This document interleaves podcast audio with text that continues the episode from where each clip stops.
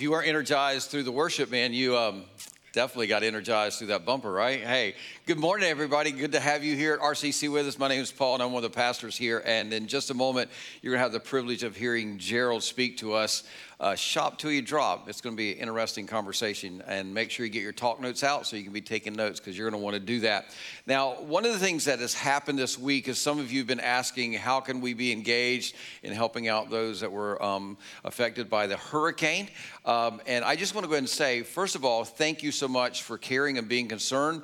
And um, if you want to give toward hurricane relief, you can go to our website and on the front page, uh, there is a place that you can give to hurricane relief. Also, some of you have talked about how can I serve? Well, we are partnering with Convoy of Hope in this process, and so they are establishing themselves in about four or five different locations, um, and they are already there. And so, as they get things organized, we'll give you opportunities and let you know of opportunities where you can go and give of your time to serve as well. But I just want to say, hey, you guys have already had a huge impact because you have given already this week week, because of your generosity, on Monday, we wrote a check for $25,000 because we wanted to just um, give to Convoy of Hope and help uh, just with the relief effort. So, because of you being a generous church, thank you so much because we were able to write that check when they had a crisis and send it to convoy and we knew they were going to be on the ground and if you were around uh, during the hurricane here you know that convoy of hope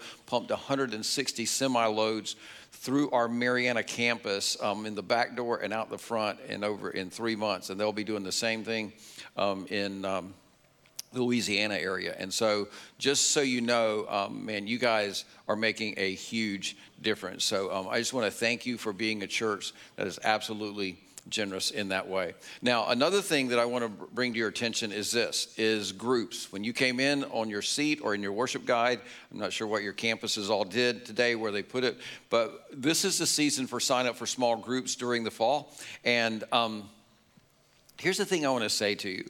If there was ever a season where you needed to be part of a community of believers, uh, it is in this season. It absolutely is important and essential because one of the things that I know is that most people right now they are feeling exhausted in their being and they're feeling eroded in their soul and so on your campus there is a brochure of the groups that are available. I would encourage you to look through all the groups and see what the Holy Spirit may lead you to say, hey, this is the kind of thing that you need for your soul during this season. I do want to point out one group that we've had a lot of questions about, and I didn't mean to create confusion with it because it is a little different than what we normally do. But on all of your campuses, you'll see a group called Revealing Revelation. Um, and a lot of you are going, what is the deal with this group? Because Paul, you're leading this, and it looks like it's going to be happening on our campuses. And it says childcare and snacks are available, those kind of things. So here's what's happened. Um, one of the things that I've t- I've just kind of watched over this pa- pandemic, coming out of the hurricane, over the pandemic. I've just watched so many people just absolutely being eroded in their soul, um, just exhausted in their being, and saying, God, what do, what do we do? Um, how do I help this church as the pastor of the church? And so, personally, I have for about last eight or nine months um, just been leaning in, doing a real in depth personal study on the book of Revelation because God, saying, God, you know, John wrote the book of Revelation to a group of seven churches that were being persecuted and they were in anguish and then they were in despair.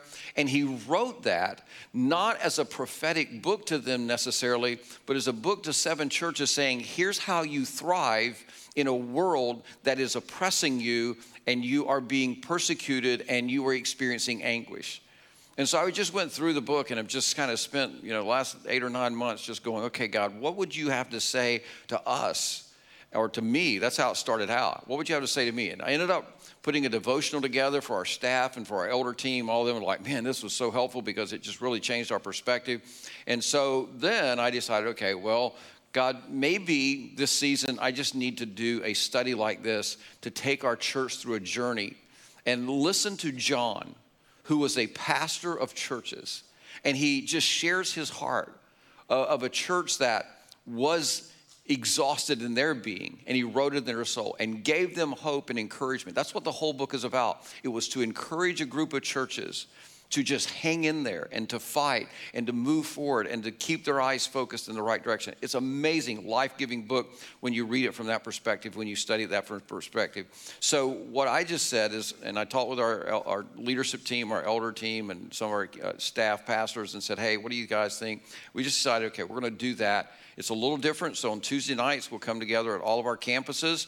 And um, I'm going to do about a 30, 35 minute teaching from the book of Revelation, and then we will break out into table groups. In fact, some of our small groups um, that are already meeting, they're just going to come and be a part of that. Um, others are going to probably just form groups out of those gatherings at all of our campuses. And so I will stream it just like we're doing it right now. I'll stream it live and uh, to all of our campuses. And here's the thing it's not going to be recorded. Um, because I just want this to be a conversation. This is something that God is still developing and birthing in me. I think at some point in time we'll probably come back and record it. Um, but uh, at this point, we're you know, if this is what God says you need for a group during this season, then you need to be here on Tuesday nights at 6:30. There will be childcare and um, snacks available for everybody on every campus, and um, love to have you part of that journey. Um, in fact, I have some people said, "Well, I'm going to be part of both." Absolutely, you can do whatever you want to do, whatever you feel like God needs to heal your your soul and to renew your being and restore uh, your soul. I, I, think that's what you got to lean into uh, during this season. So, love to have you be part of that. Um, I just think it's just a unique season, so we're going to do something a little different and a little bit unique. Have you ever seen us do a little thing unique or different at RCC? Uh, if you've been around here long, you know we will do that. But I just, as your, as your pastor, I just felt like, okay, this is a conversation I need to have with you to help you have hope in a world um, that sometimes seems so hopeless, because that's exactly what John was doing when he wrote the book of Revelation.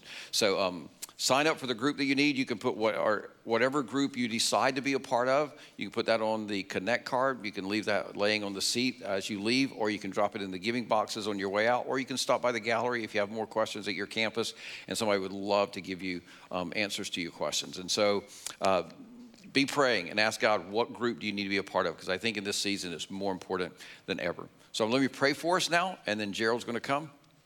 He's going to share with us. Heavenly Father, I thank you that your Holy Spirit is present uh, in this world and you know exactly what's going on. And God, I thank you that as Christ followers, for those of us that are followers of Jesus, have surrendered our life to you, you're present in our life and you know what we need. So, God, I just pray this review, these groups will really help us to um, get clarity. Your Holy Spirit will help us to get clarity on what group we need to be a part of and what conversation we need to be a part of. Um, because, God, I just really believe we need the support and encouragement one of another um, more than ever. And I also pray that as Gerald comes and just shares this timely message, I pray that you will just speak to each one of us the things that we individually need to hear and then how we can apply it so that we become more like Christ in our life and, and can truly be salt and light in this world in which we live. So, God, thank you for what you're going to speak to us right now, we pray. In Jesus' name, amen. Hey, everybody, all of our campus, welcome Gerald as he comes and speaks this morning. Brother, love you, buddy. Morning, church. No, y'all can do better than that. Y'all came to the late service, so I know you're awake. I said, Good morning, church. Amazing, amazing. Uh, I would imagine if you're here this morning or if you're watching from one of the other campuses, uh, maybe you're nervous uh, for one of three reasons. Um, either because you're about to go through a book study in Revelation and you're like, I've never even read that book, so that's intimidating. Um, maybe it's because you saw the title of the message this morning, Shop Till You Drop, and you went, I really hope this is not going to give my spouse permission to buy things on Amazon at the end of this. Um, or maybe you're nervous because, I don't know, you're a Florida State fan and um, you know, really for all three of those things, there's no reason to be nervous. You know, you're going to have your pastor walk you through Revelation. It's going to be great. And we're not talking about actually shopping, and so that'll be fine. And if you're a Florida State fan, there's no reason to be nervous. You know the outcome. You lose. So go Gators. Um, so I'm so excited to be with you all this morning. If we haven't had a chance to meet yet, my name's Gerald. Um, I'd love to pray for us, and we'll go ahead and jump into our message for today. Father, we love you, and uh, we're so grateful uh, for who you are and all that you've done for us. God, I pray that in this time you'd speak to us and that we'd leave different than the way we came in. Um, yeah, God, we want more of you. And so we just ask that you would speak now. We need you. In Jesus' name, amen. I wanted to start this morning's message um, by helping some of you out. Uh, you can thank me after the service for this, but we're going to start with a really simple question. Um, and the question that you're going to answer to the person sitting next to you, uh, if it's your spouse, you owe me a big time thank you for this, is simply this If you could have anything or do anything for your birthday this year, what would it be? So turn to the person next to you, answer that question real quick. If you could do anything for your birthday this year, what would it, what would it be? Uh, tell the person next to you, not me. I'm, I'm good. You're good. Good? Got it? Got it? Awesome. Okay, let me tell you how I answered that question this year. My wife came to me a few weeks ago. I turned uh, 32 on August the 18th. Um, and I know I look like I'm 21, but I turned 32. And um, she said, she says, babe, what would you want to do for your birthday this year? And uh, we have identical twin 17 month old girls at home, and we just had another baby. She's seven weeks old. Um, and so, with four girls in my house all the time, I get asked this question, and there's a, a, series of different answers that come to my mind, but there's really only one thing that I know for sure that I want for my birthday, and it's different than it's been any other year. And so I take a second, think about it, and I go, hey, babe, if I could have one thing for my birthday or do one thing for my birthday this year, here's what I'd do. I'd wake up in the morning, I'd go downstairs, I'd grab a bunch of snacks, I'd take them back upstairs into our guest room, I'd bring my computer, I'd close the door, I'd lock it, and I'd stay in there by myself for 24 hours. That's what I would do if I could do anything for my birthday. I'd watch Netflix, I'd take naps, I'd eat my favorite snacks, I'd order Uber Eats and have it delivered to the room so I don't have to see or talk to anyone. And babe, I love you with my whole heart, but that also includes you. I don't want to see anyone for 24 hours. So I wake up on my birthday, I go downstairs, I get my snacks, I go into the guest room, and I spend the day resting, chilling, watching Netflix, taking naps, doing whatever I want. Been thinking a lot about that day um, since then because I haven't had another one like it. And the more that I've thought about that day, the more that I realized what my desire was for that day. Like on the surface, it was, oh, like I just want to have a day where, where I can just like rest, you know? But the reality of that day was it was so much more than that. Like, what I really wanted on that day was just a day to be a little bit selfish. I wanted a day to think about me and my wants, my desires, my hopes, my dreams. I didn't want to be inconvenienced with anyone else's schedule. I didn't want to have to do something for anyone else. I just wanted a day to be selfish. And the reason that that's bothered me so much since my birthday is because I realized that wasn't my desire for a, for a day, that oftentimes it's the desire of my heart right? That I never really want to be inconvenienced by others. I never really want to have to go out of my way for other people. I always want to do what I want, when I want, where I want, how I want. Like I'm just naturally a little bit selfish. Now, before you go judging me, let's be honest in the room. You are too, right? Because you want what you want. And you want to go where you want to go, and you want to do what you want to do, and you have your own hopes and dreams and plans and a vision for your life and for your day, and you don't like being inconvenienced by other people. Like we're all a little bit selfish, aren't we? In fact, if you're sitting next to someone that you think is, is selfish, why don't you just raise your hand real quick? No, don't do that. Don't do that. Don't do that. Don't do that. I'm kidding. I'm kidding. Yeah, no, we're, we're all a little bit selfish. And it's hard for us to see it, but it's easy, easy for other people to see it in us. Now, I was thinking about this, and, and I often get frustrated with the way that I'm wired, and sometimes I get frustrated with the way that we live. But the more that I thought about this, the more that I realized, like, this isn't necessarily our fault. Like, yeah, like it's our desire, and maybe there's something we can do about it, but it's not necessarily our fault because we live in a culture that leads us to selfishness, doesn't it? We live in a culture that leads us to be a little bit self absorbed. We leave, live in a culture that leads us to constantly think about what's best for us, right? I mean, we live in a culture that says things like, you do you, boo boo, you know? A culture that says, do whatever makes you happy. Or I'll tell you the, the phrase that's become really popular over the last couple of years live your truth. Which, can I just say, side note, this is the dumbest phrase I've ever heard in my entire life live your truth. What does that even mean? Well, what if my truth infringes on your truth? Then who gets to live their truth? You see, the reality is, truth doesn't take sides, truth is a side. And we orient our lives to the only truth that actually matters and stands the test of time, which is the truth from the Word of God. That is the truth. That's what we orient our lives around. And this truth will last for all of eternity. But our culture doesn't lead us to this. Culture leads us to what makes you feel good, what makes you feel important, what makes you feel valuable. Our culture leads us to a me centric, self centered life, self absorbed life. And it happens to all of us. I'll give you another example of how I know it's true. Anyone in the room, like actually show hands, anyone in the room ever taken a group picture before? Group picture people? Yeah, okay. So a lot of us. Um, amazing. Who's the first person you look at when you take a group picture? Exactly. Yeah, we're all a little bit self centered. It's funny, I was thinking about this, and, and this illustration kind of came to mind. It feels like a lot of us are kind of living life with one of these, you know? That we kind of walk through life holding a shopping basket. That we walk through life as a consumer. And we take this thing with us into every relationship, every friendship, our marriage, our careers, our church, right? Come to our friendships. Hey, make me feel like I belong. Make me feel like I'm accepted. Make me feel like I'm important here. We go to our, our spouse and it's make me feel loved, make me feel beautiful, make me feel significant. We go to our jobs, make me feel valuable, make me feel seen, make me feel known. We come to our church, play the songs that I like, because only the songs that I know are holy, you know? Paul, preach series that are relevant to where I am, as if we're all in the same spot every month. Be aligned with where I am politically. See things the way that I see things. And if you don't, I'll just go to another church. See, if we're honest, we live a lot of our lives with one of these with a self centered, self absorbed, selfish, and a bunch of other self words that I can't think of right now kind of life. And go, give me, give me, give me, give me.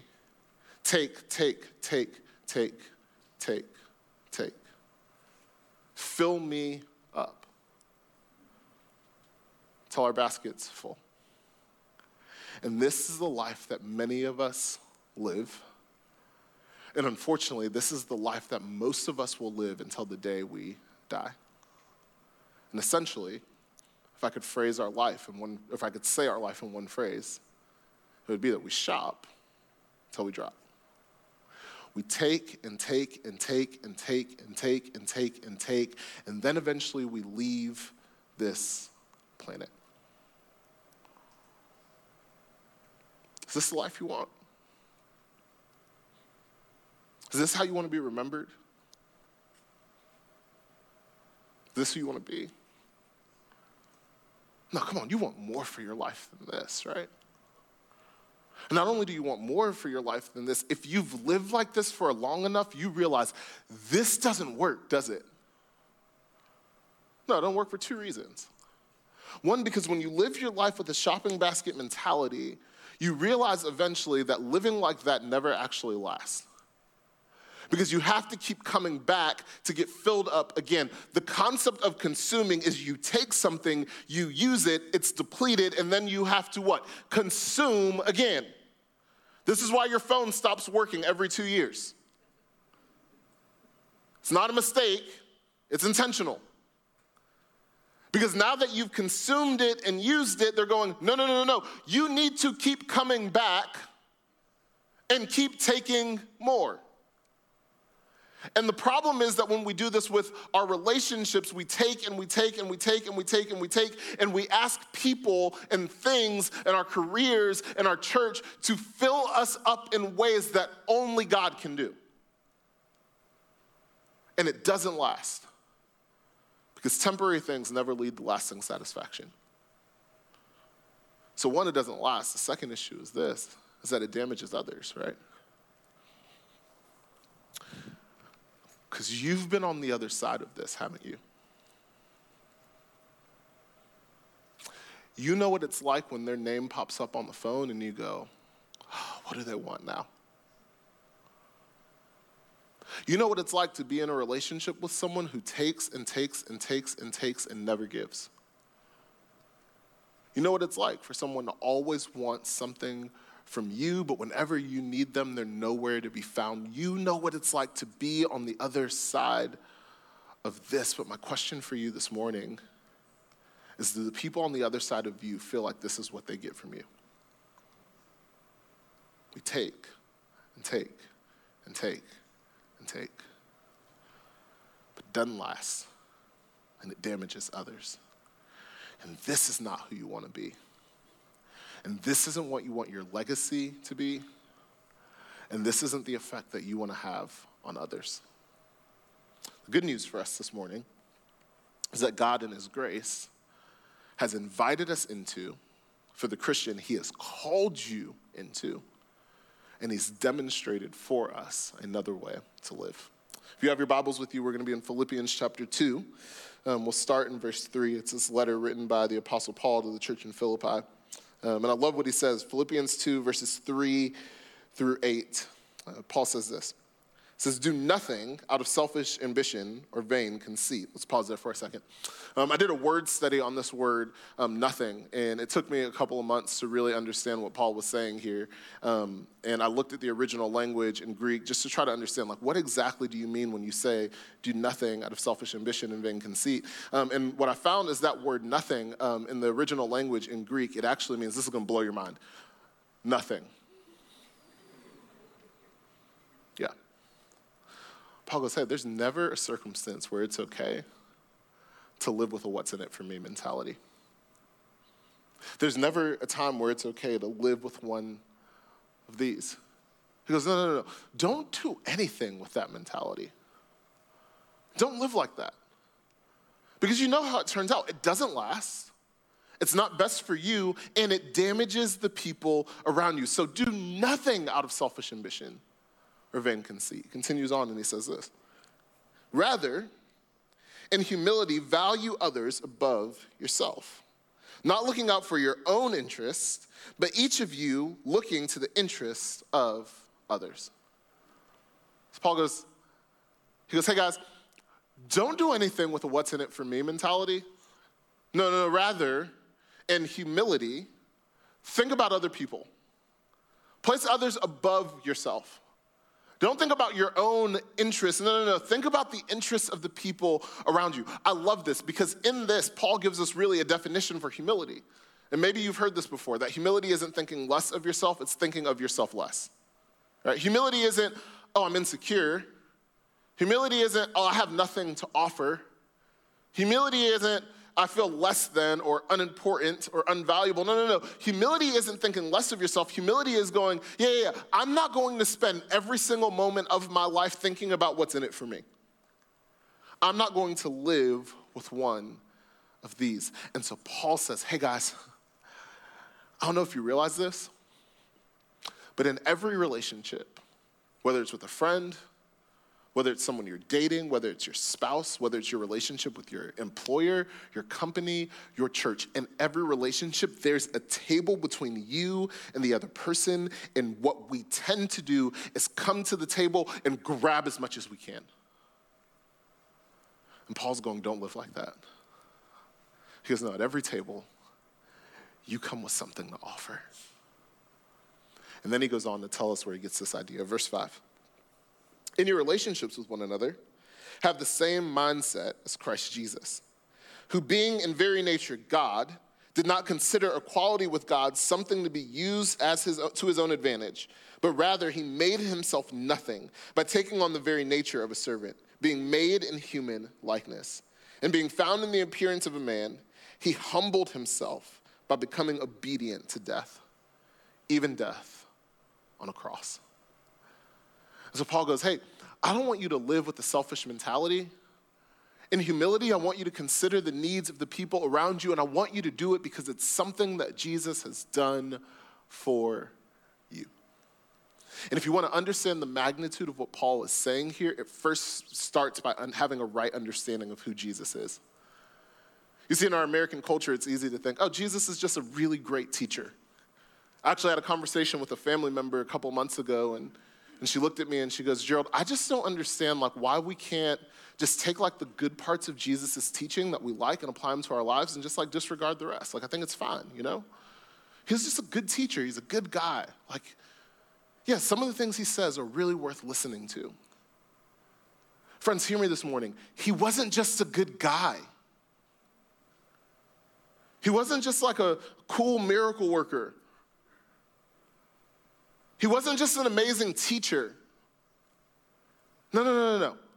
He had equality with God. What does that mean? Well, in the Christian life, we believe in a triune God Father, Son, Holy Spirit. One God, three persons, all equal in nature. And so when Paul says he has equality with God, here's what Paul is declaring Jesus is God.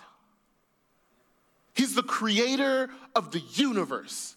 The scripture says that all things were made through him and for him, that he sits at the right hand of God the Father. He intercedes on our behalf. He's the sustainer of the world. We are talking about God in human flesh, that the God of the universe would leave the heavens and come down to the earth that he created and put on human skin and become like one of us and then turn around and serve us.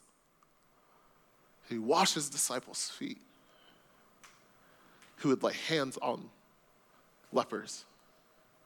He'd eat meals with dirty sinners and tax collectors. And eventually, he'd take all of our sin to the cross once and for all. That the creator of the world lived life like a servant. And I read this and think, the only one who had the right to live like this didn't. The only one who had the right to live with a what's in it for me mentality chose something different. The only one who had the right to say, Give me, give me, give me, give me, serve me, serve me, serve me, serve me, got down on his hands and knees and washed the dirt off his disciples' feet. The only one who had the right to live with a shopping basket.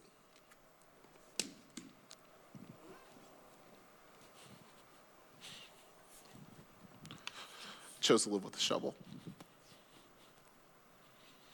And would leave heaven and he'd come to earth and he'd get to work on our behalf. And if the God of the universe could put down the shopping basket and choose the shovel, then what's our excuse? What's our excuse for living a selfish, self absorbed, self centered life?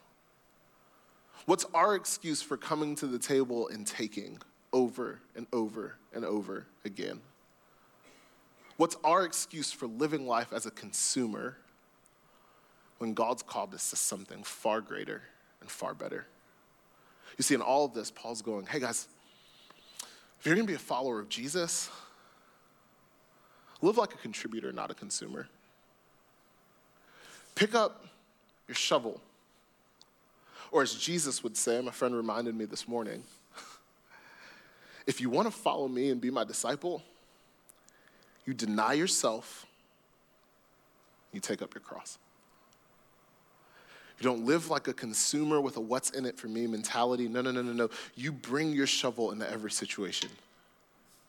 Can y'all imagine what your marriage would look like if you both decided you were going to put this down and pick this up? Can you imagine what your relationship with your kids would look like? If you decided, I'm gonna put this down and pick this up. Can you imagine the kind of friend you would be if you put this down and picked this up? Can you imagine the kind of employer you would be if you didn't show up to the job with the mentality that you guys are here, you work for me, I pay you, you do what I say, but rather you said, no, no, no, no, no, I'm gonna put this down and I'm gonna figure out how to serve the people who serve our company to the best of my ability. I wanna know their families, I wanna know their kids' names, I wanna know their pains, I wanna know their struggles. I'm going to walk with them because Christ walks with me. Can you imagine being the type of employee who shows up and isn't going, I deserve a raise? Raise. I deserve more recognition. I deserve to be a partner. No, no, no, no, no. I'm going to show up and bring my gifts and my, my talents to this company to make it the best that it could be. Could you imagine if each of us decided, I'm going to show up to church and not go, hey, what songs are we singing? Hey, I don't know if I like this series. Hey, uh, small group, that's too much of a commitment. What if we decided, no, no, no, no, no. I'm going to put this down and I'm going to bring my gifts and my talents and my abilities and my resources to build the church of Jesus Christ in our community. Can you imagine what your community, what our world would look like if more Christians said, I'm going to get off Facebook and put that down and I'm going to get in the church and pick this up? Can you imagine what our world would look like? We decided to live the way that Jesus modeled. Put down the shopping basket and pick up the shovel. So the question then is this for the next four minutes and 36, 35, 34 seconds, how do we go from here to here? How do we go from consumer to contributor? How do we go from what's in it for me to I'm going to serve others? How do we go from the shopping basket to the shovel? Well, the answer to this question actually might surprise you. Was reading a commentary on these passages um, by a pastor that I really respect, Dr. Tony Evans. And he wrote uh, this, this passage that really made all of this make sense to me. And he said the answer to moving from there to here, from consumer to contributor, from shopping basket to shovel, really is all around one word. It's this word identity. I saw that and I went, wait, what? Because we would assume the way that you get from here to here is you try harder. Friends, hear me.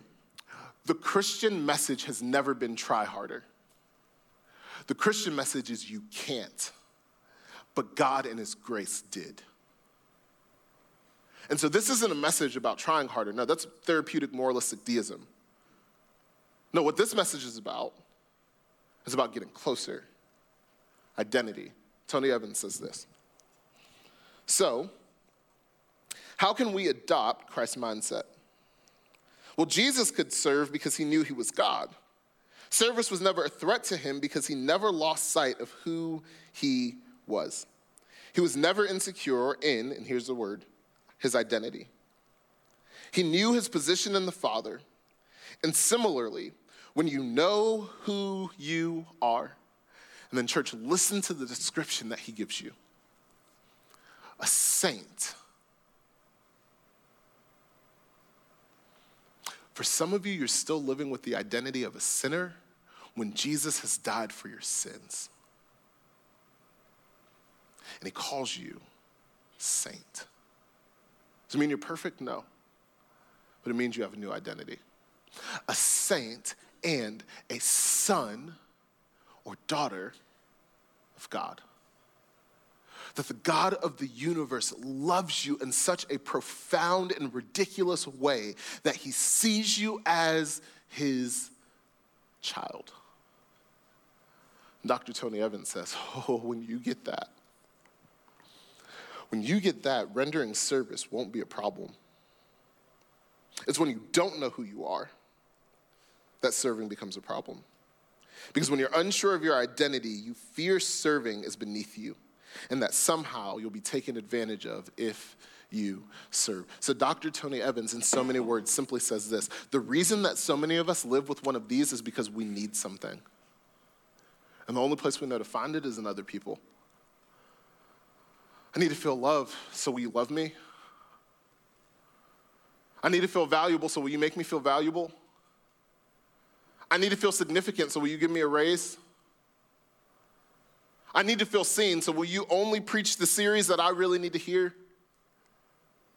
I need, I need, I need. So I'm to take, take, take, take, take, take, take. Fill me up, fill me up, fill me up, fill me up. And Dr. Tony Evans is going, guys, guys, guys, guys, guys. If you know who you are in Christ, if you know that God so loved you that he sent his son to die on a cross for you, you don't need anyone else to make you feel loved.